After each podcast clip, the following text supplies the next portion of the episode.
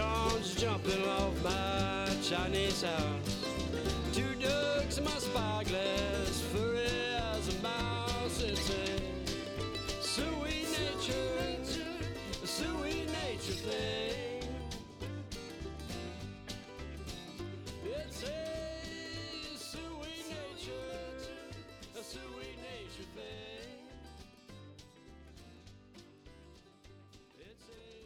Welcome to Yarns at Yin Hu, a podcast about the fiber arts and other post apocalyptic skills.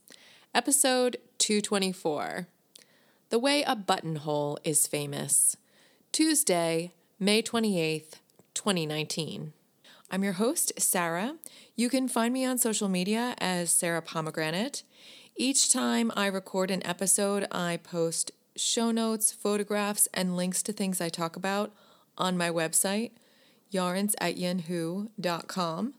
And you can find posts about the show and a place to communicate with me and with other listeners on the Yarns at Yinhu group in Ravelry. Today's episode features the following segments the back porch, a little news on our Marie Wallin knit along, yarn lover at large, and so forth. And we'll close with off the shelf. Hello, everyone. I hope you're doing well. It's been a glorious long weekend here in the Poconos. I was fortunate enough to have a five day weekend for Memorial Day, and that is owing to using fewer snow days than anticipated during this rather mild winter. So it's provided a lot of time to get some gardening done and some work done around the house. And we discovered that there is a cardinal's nest in our Japanese maple tree. It doesn't seem to be an incredibly safe or secure location. Our Japanese maple is quite small and low to the ground. It doesn't provide a lot of cover. It does have a great screen for the mama cardinal, as the coloring of the tree is very similar to her coloring. And yesterday, her babies hatched on Memorial Day. So now both parents are very busy flying in and out. It's very unusual for us because we don't typically have cardinals feeding at our feeders or spending much time around our house. They're nearby, but they're not at our house. So to find that the this pair is nesting is very unusual and exciting.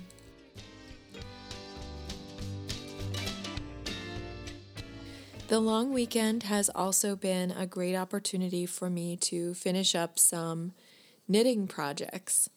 The first is Summer, a knit t shirt designed by Ankestrick.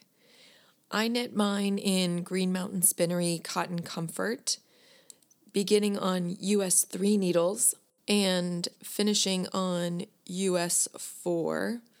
I really like the design of this pattern. There's a lot of short row shaping for the back and front neck and then the shoulders. And once all of that rather complicated short row shaping is complete and the piece is joined under the arms, it's just around and around with a few shaping decreases. So it was a very satisfying knit, and I like the shape of the t shirt quite a bit. I think this is going to get a lot of wear.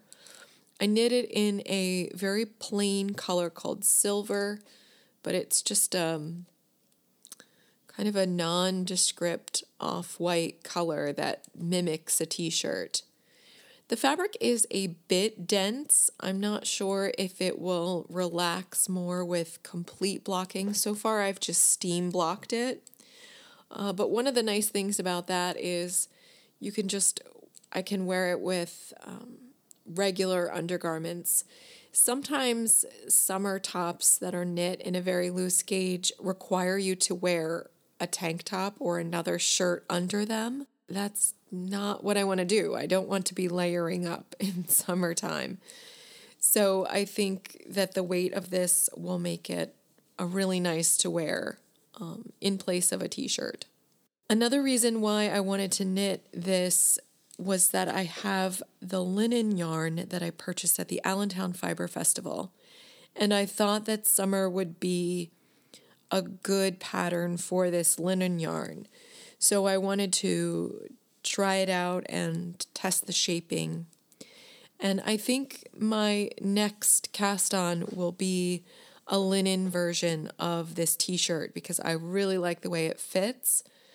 And I think that I will probably knit it on the same needles. It will have a bit more drape, but I expect that it will soften and bloom a little bit with repeated washings and be very wearable as a t shirt. Another pattern that I finished was a pair of yoga socks. These were knit in Misha's Obsessions sock yarn in a Hogwarts themed colorway called Honestly, Don't You Two Read? It's a beautiful purples and vibrant peach and rust colors. And it, I thought it was just going to be a variegated yarn, but really it was variegated striping. It was some very clever dyeing on this skein of yarn, and I enjoyed knitting it quite a bit. I started with a pattern for yoga socks and then ended up deviating from it as I worked on the socks. And several people have asked me about a pattern and expressed interest in a pattern for yoga socks. So I'm going to be working on that during the month of June. I may have kind of a design along where I invite knitters to work on the sock as I design it. Um, kind of like a test knit and design at the same time. I've made these a couple of times already, so I feel like I can generate a pattern as I go. And if you have a little bit of experience as a sock knitter, you should be able to join in no problem. So I'll have more about that uh, in an upcoming episode, and I'll be certain to announce it on social media if I start posting directions to cast on and so forth. The next pair of yoga socks that I'm knitting, because if I'm going to design them, I need to work on knitting another pair as I go. I pulled out a skein of very special yarn from my stash. This is my one and only skein of La Bien-Aimée. It's a fingering weight yarn. It's a superwash merino nylon blend in the colorway Liesl, which has a great deal of lilac um, and some beautiful speckling throughout. It's it's really lovely. It was lovely in the skein and it's it's knitting up even more beautifully.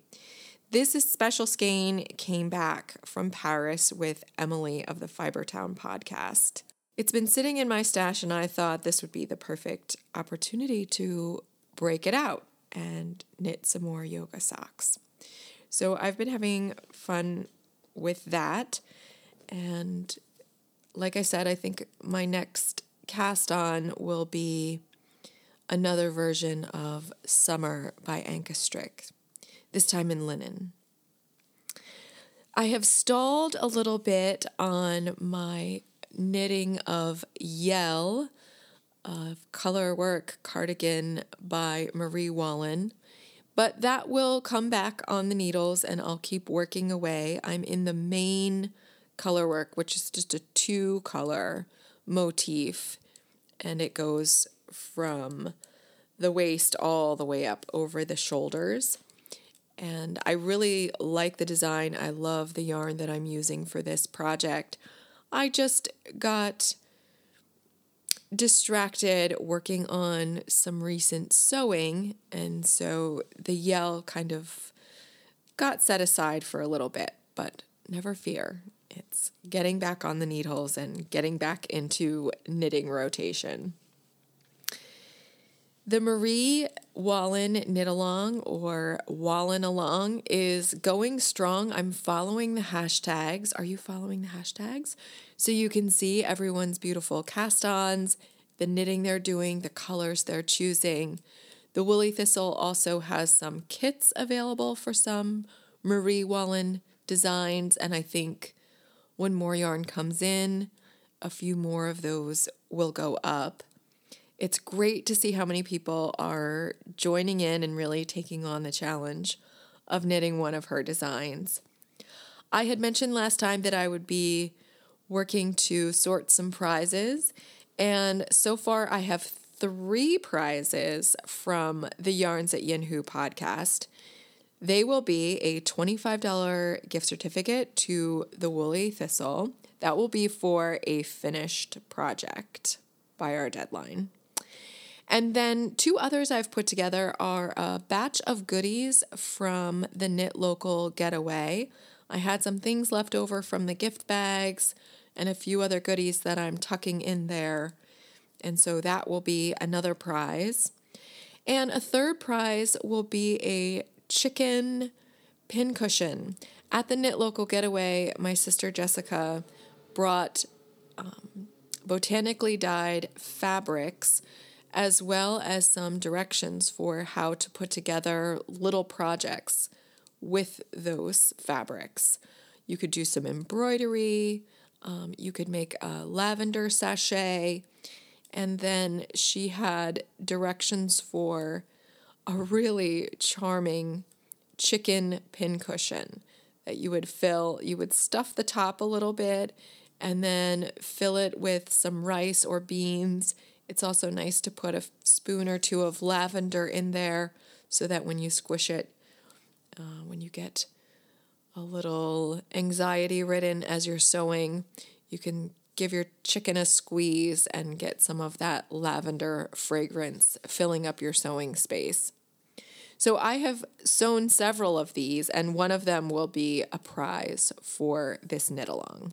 I've had some inquiries about choosing colors. When I was knitting on Yell on the bus ride down to Maryland Sheep and Wool, several people around me were, I didn't realize until a bit later, but they were examining my knitting and my color work.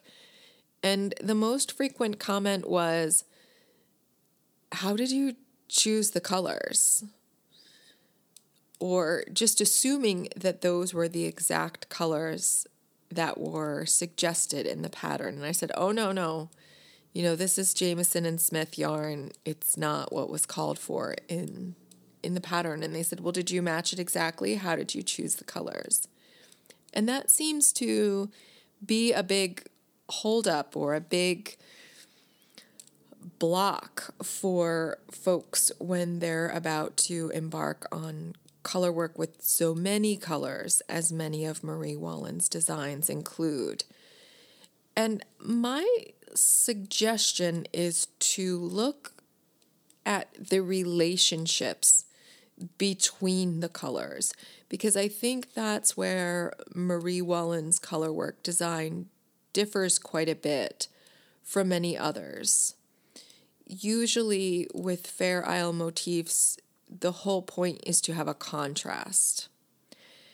And Marie Wallin kind of turns this idea on its head.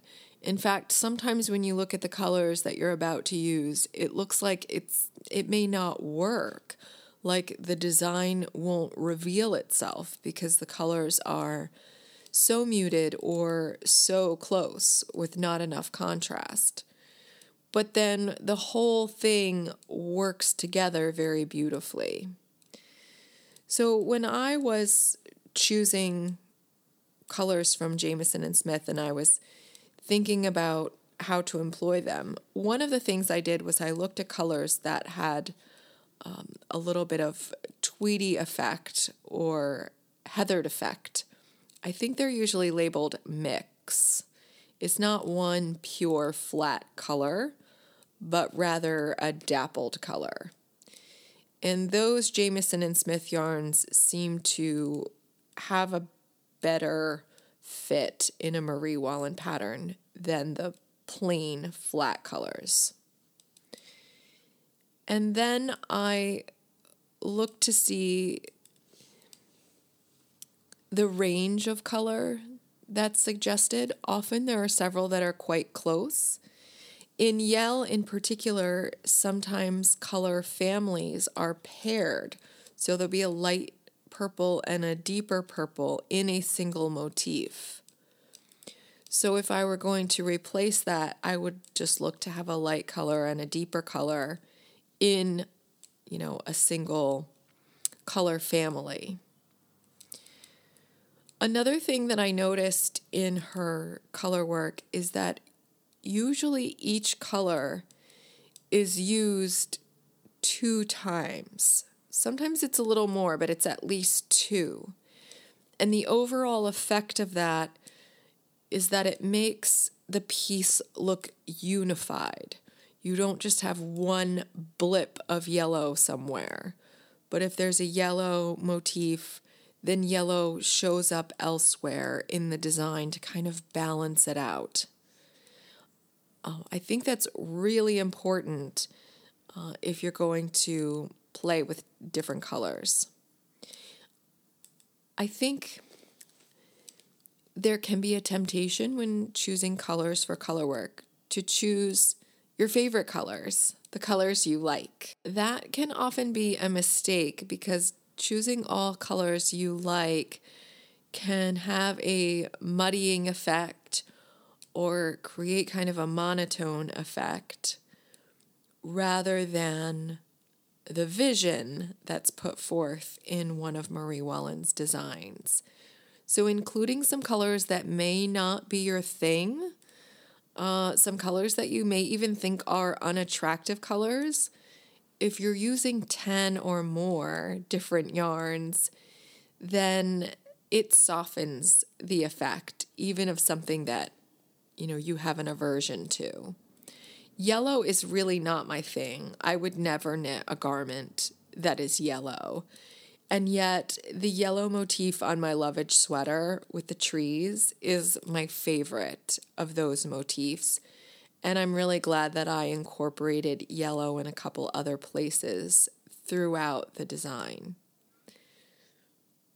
So maybe that's helpful if you've been kind of sitting on the fence because of color choices. I urge you to give it a try. I mean, ordering the exact colors in the yarns that were used in the pattern, that is certainly an approach. And there are, you know, there's mail order there to help you along.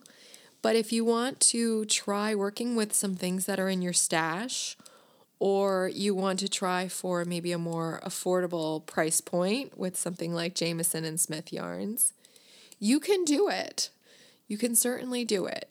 Um, I also took the tack of ordering a few extra colors, just a few extra things, so that as I was knitting, if I changed my mind, I would have a couple of other choices. I did not create a swatch for the color work on Yell or Lovage. I did get out some colored pencils and fill in a few of the motifs just to see how they would work up against one another. But then I just started knitting. I mostly stuck to my plan and swapped out a few things along the way.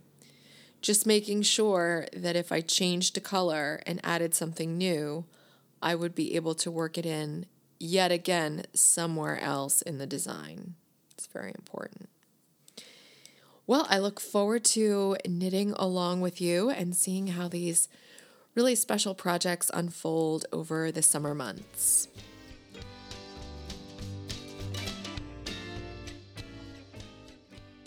It has been several weeks since my visit to Maryland Sheep and Wool at the beginning of May. It was an extraordinary day. The rain held off. The bus was late as usual. I take a bus trip down to the festival.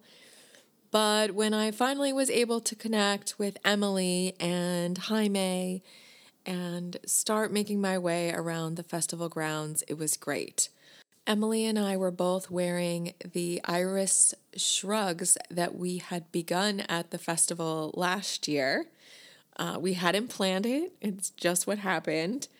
And that was really fun to see the work that had been done over the course of a few months last year and to get to model them. Uh, mine didn't stay on long because it was very humid at the festival. And I don't even recall all of my purchases when I think about it right now. I know I had done an Instagram story, and I will go through a few of the highlights, but I really don't recall everything. And I know some of it was even holiday gifts that I wouldn't talk about on the podcast anyway.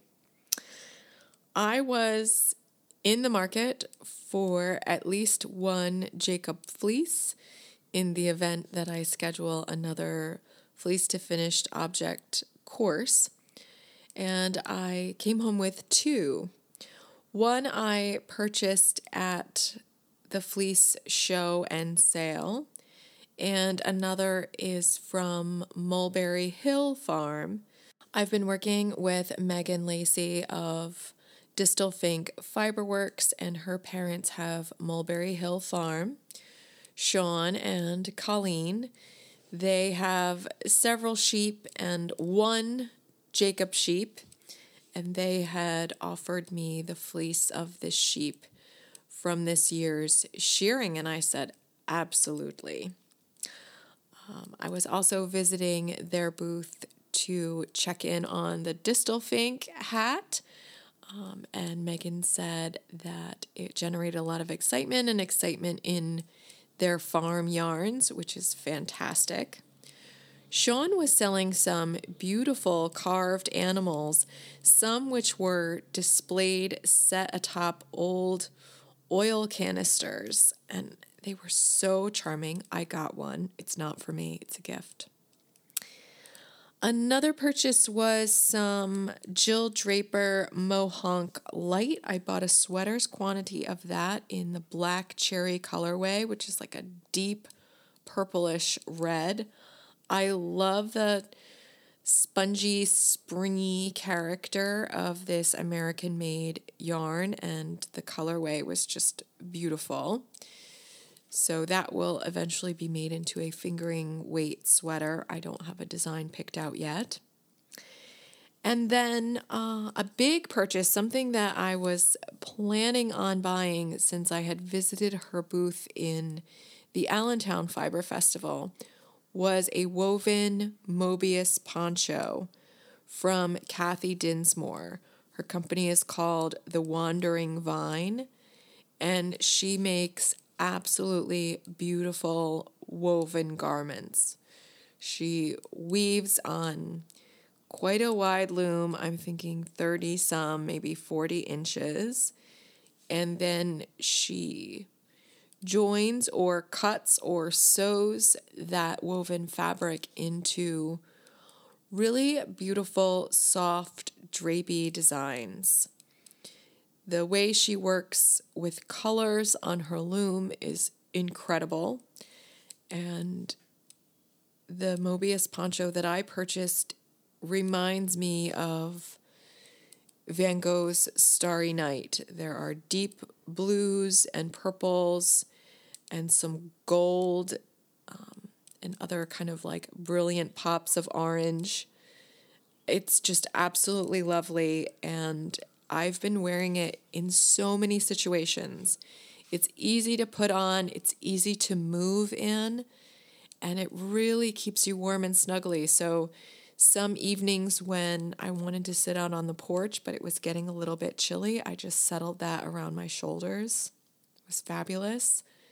I've also been wearing it to yoga class, and it's comfortable enough to keep on during some of the warm up. We do um, kind of a meditation leading up to the yoga, and then I put it back down back on for the cool down so that you know my body sort of returns to a normal temperature nice and slowly and I don't get a chill. It's just been absolutely lovely. So I highly recommend checking out The Wandering Vine and all of her wares. She always displays when she's at a festival, she is with Autumn House. So that's what you will see listed in the vendors. And she, um, the woman, the proprietor of Autumn House, said she's like a third daughter or a second daughter or something like that. She's been exhibiting with them for quite a long time. And Kathy Dinsmore's work is exceptional. I absolutely adore the Maryland Sheep and Wool Festival. I'm so fortunate that I have the ability to join in a bus trip and just go for the day instead of figuring out how to get myself there and the expense of an entire weekend in Maryland. So that's my favorite way to travel, even though it is an exhausting day. Uh, but it's such a great chance to see some vendors and have the excitement of springtime and shearing. I think that the fleece show and sale is just superb. And it's such a great time to have the day to run around the festival with Emily and spend a lot of time reconnecting and chatting and meeting friends and having just a really good day.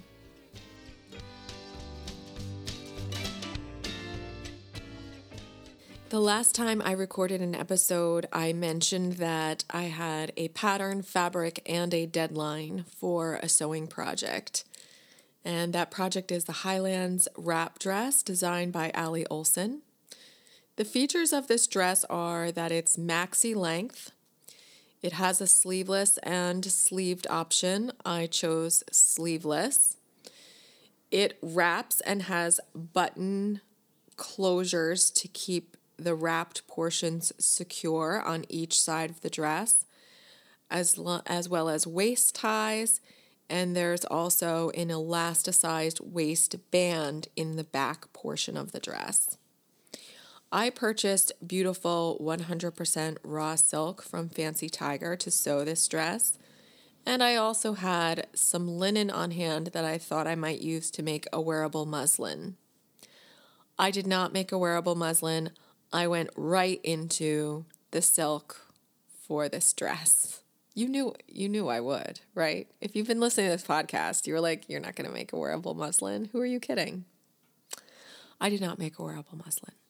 I did not really have time to make two versions of the dress.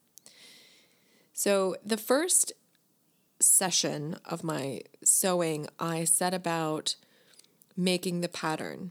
And because I knew I wasn't going to have a muslin, I read the blogs and reviews for this dress very carefully and examined the photographs that were provided online in great detail. And one thing that folks said was that it was quite long. And another is that the side slit was rather high. So, as I created the pattern for this dress, I made three adjustments. One, I moved the side slit down three inches. It's still above the knee, but it's a little more conservative. And since my intended uh, event for this dress was a work related event, I thought that was appropriate. The second thing was uh, my own desire for just a little more room in the underarm area. So as I cut the pattern, I just went from the size 10, which is what I cut for the overall garment. I just lifted that up to the size 12 in the front and back shoulder only. And then I cut the size 12 arm side facing. The third thing I did was I reduced the length of the dress by two inches. I did this because many people reported that it was quite long, even though they were tall. And also because I wanted to be able to wear this dress with heels or flats, since it's kind of a summer thing. And the third reason was I would not have not had enough fabric to make it the length indicated. I thought I would have extra fabric because I didn't cut the sleeves, but I didn't. And I don't know if I could have planned my layout a little bit better, but I just reduced the hemline by two inches. I found that the directions for the dress were very clear. I was able to follow them with, you know, very little ripping out.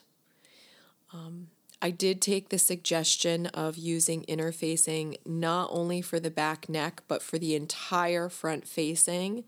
And then I went the extra step of doing a very lightweight interfacing for the um, arm side facings as well. I followed the pattern directions to the letter with one exception. I did not do the decorative top stitching around the armholes. I tried several times and I just kept getting some bunching and puckering there, perhaps because my arm side facing was a slightly different size than the cut of the dress. I'm not sure. But after fiddling with it for a while and just getting rather tired of it, I decided that I would omit that detail. It's a really nice detail to have that stitching. You know, you have it all the way around the facing of the dress and then to have it around the armholes as well. But it, it just wasn't working. So I used the same technique I had for the armhole facings on the Farrow dress, which was I trimmed a little bit of the facing off, about a half inch or so and then I ran the outer edge of the facing through my over edge stitch to give it a very polished look, like putting it through a serger. And then I just flipped it in and stitched in the ditch in my top shoulder seam and the side seam to keep it in place. It will still flip out a little bit when I put the dress on, but then I just flip it back in and it it stays just fine. Um, the fit of the dress is absolutely fantastic. I love it. It's comfortable to wear. I do not feel like the front wrap is gaping open at all. It's perfectly secure with the buttons on each side. And it's a very clever bunch of maneuvers to put in these little button plackets. They're completely hidden, uh, but they really secure the sides of the dress. The bust darts are in exactly the right place. The length is beautiful. It's clearly a maxi. It's easy to walk, but it's um, not so long that it will be dragging on the ground if I'm wearing flats. I just, I adore it. I adore the dress. I would definitely make this again. Uh, if I were to make it again, I think I would make two changes. One would be that I would cut the back skirt to one size larger. It's not too small, it's not tight in the least, but I think having just a little bit more fullness in that back would make it very flattering and just a little more roomy a little more drapey. And then I think I would reduce the length by only one inch instead of two. Uh, it's fine the way it is, but I think I could go another inch in the length. And that's really the only thing I would change. I would definitely knit, I would definitely sew. I would definitely sew this dress again in that 100% raw silk. The drape is beautiful, but it isn't sheer. So it just has really nice coverage. Um, I've been thinking about other colors actually that I might do. Um, one suggestion that I had when I, I went to a, my local sew and vac and they were having a sale on sewing machine needles. And so I picked out, you know, a universal packet that I usually buy. And then I said, would I use any special kind of needle to sew on 100% raw silk. And I was directed toward Microtex needles and told to try a smaller size, a 7010 size. And then I was warned that the automatic or the, the lever type threader on my machine would not work with those size needles. So, to make sure that I threaded the needle by hand, which I thought was a really excellent tip. And that Microtex needle worked really well. It seemed to pierce the fabric without any pulling. The tension on my machine was really nice with this needle.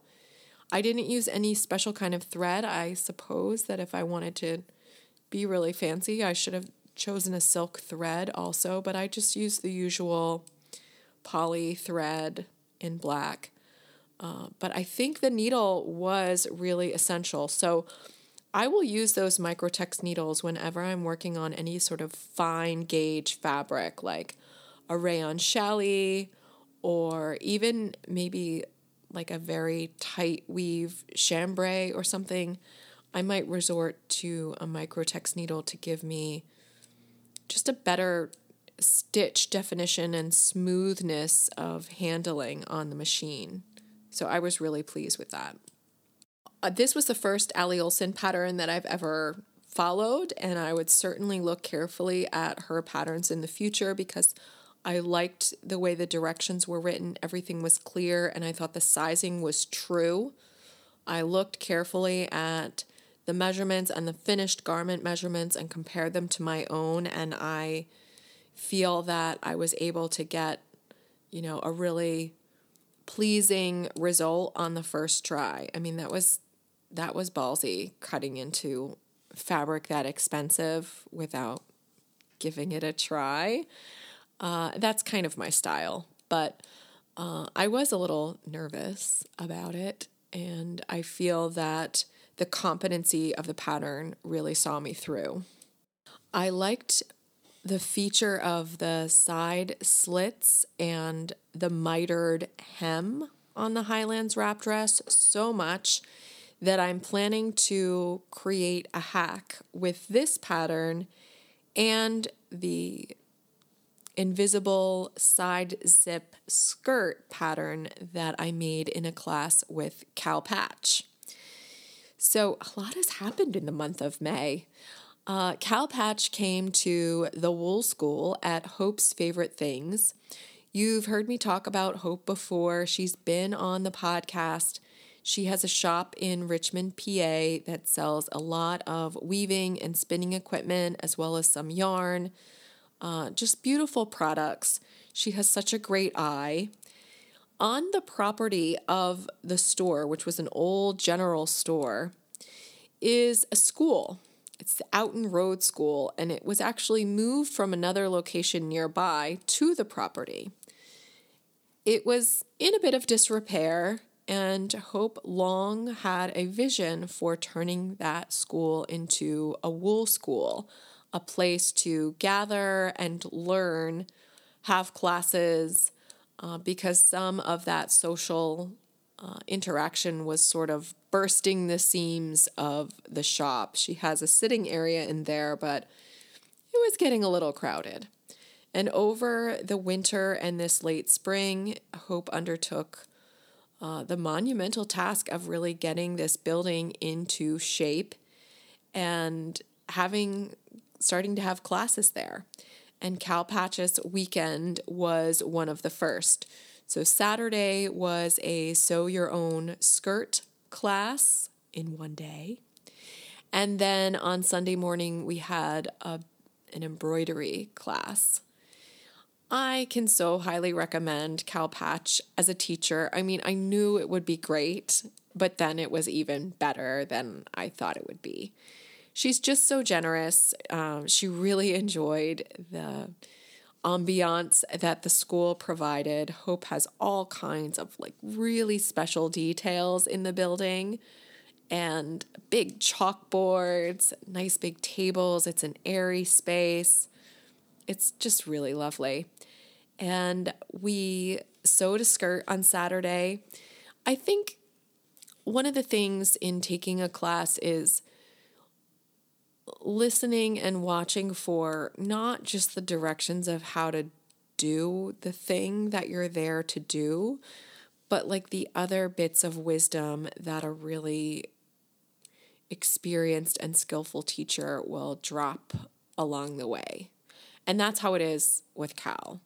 Like she talked about some things, her point of view on some things, her philosophy on some things that were really kind of well beyond this the scheme of the the project that we were working on and completely unnecessary for getting your skirt done. But those were to me some of the most valuable things that I took away from the classes. And in particular on Sunday, just the beautiful setting and the slow pace of doing a whole bunch of stitches together. Uh, there was quite a large group assembled for that embroidery class. It was just lovely. So, if you have the opportunity to take a class with Cal, I just wholeheartedly recommend it. If you are living in uh, the Northeast region and within driving distance of Richmond, Pennsylvania. It's not too far from Easton, Pennsylvania. That's like the larger town that's near there. Um, take a look at the events and classes coming up at Hope's Favorite Things. There may be something there to interest you. So, I mentioned that I wanted to hack together two different patterns. My vision is for a long linen skirt with pockets and a side zip. I will be using the beautiful linen fabric that I had planned for a wearable muslin for the Highlands wrap dress, since I love it and I have quite a bit of it. And I want the skirt to be long but a long A line skirt doesn't really work because you lose your ability to take a long stride. So it needs some sort of a vent in the back or slits in the side. So I started dreaming about this and then I thought, oh, I could use the beautiful side slits in the Highlands wrap dress. They're mitered, it comes together so perfectly. And then I could just blend that in with Cal Patch's skirt pattern, have the side zip, have the pockets. It will be amazing. So that is my goal to work on today to draft that pattern and put that skirt together using the techniques that I learned in Cal Patch's class.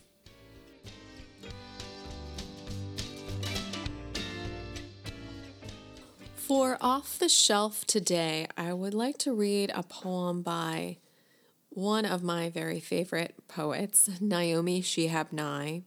But before I read it, I just want to tell you that what I discovered was a whole group of poem videos. These are exquisitely made little films that kind of vi- they tell the visual story of some poems by very well known poets. They're created in partnership with Motion Poems.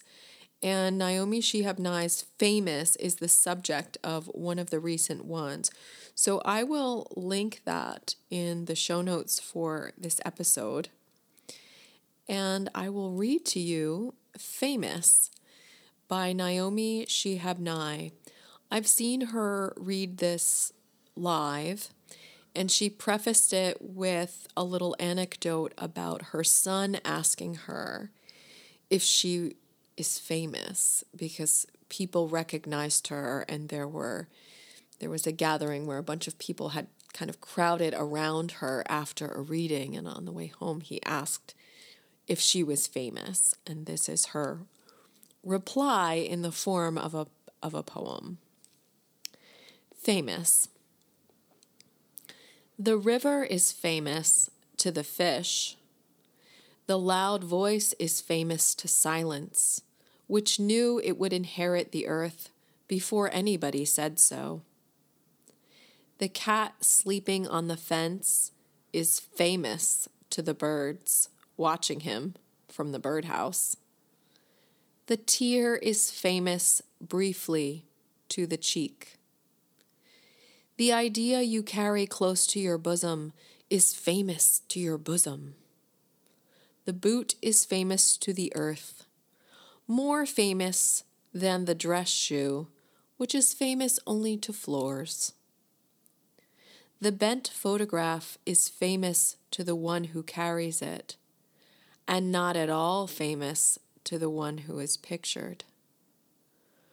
I want to be famous to shuffling men who smile while crossing streets, sticky children in grocery lines, famous as the one who smiled back. I want to be famous the way a pulley is famous or a buttonhole, not because it did anything spectacular, but because it never forgot what it could do.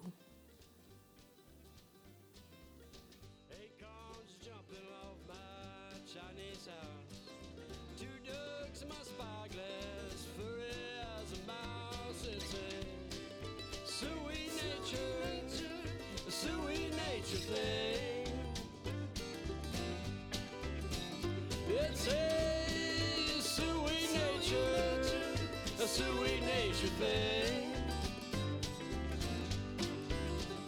It's a mighty fine, mighty fine, a mighty fine nature thing. It's a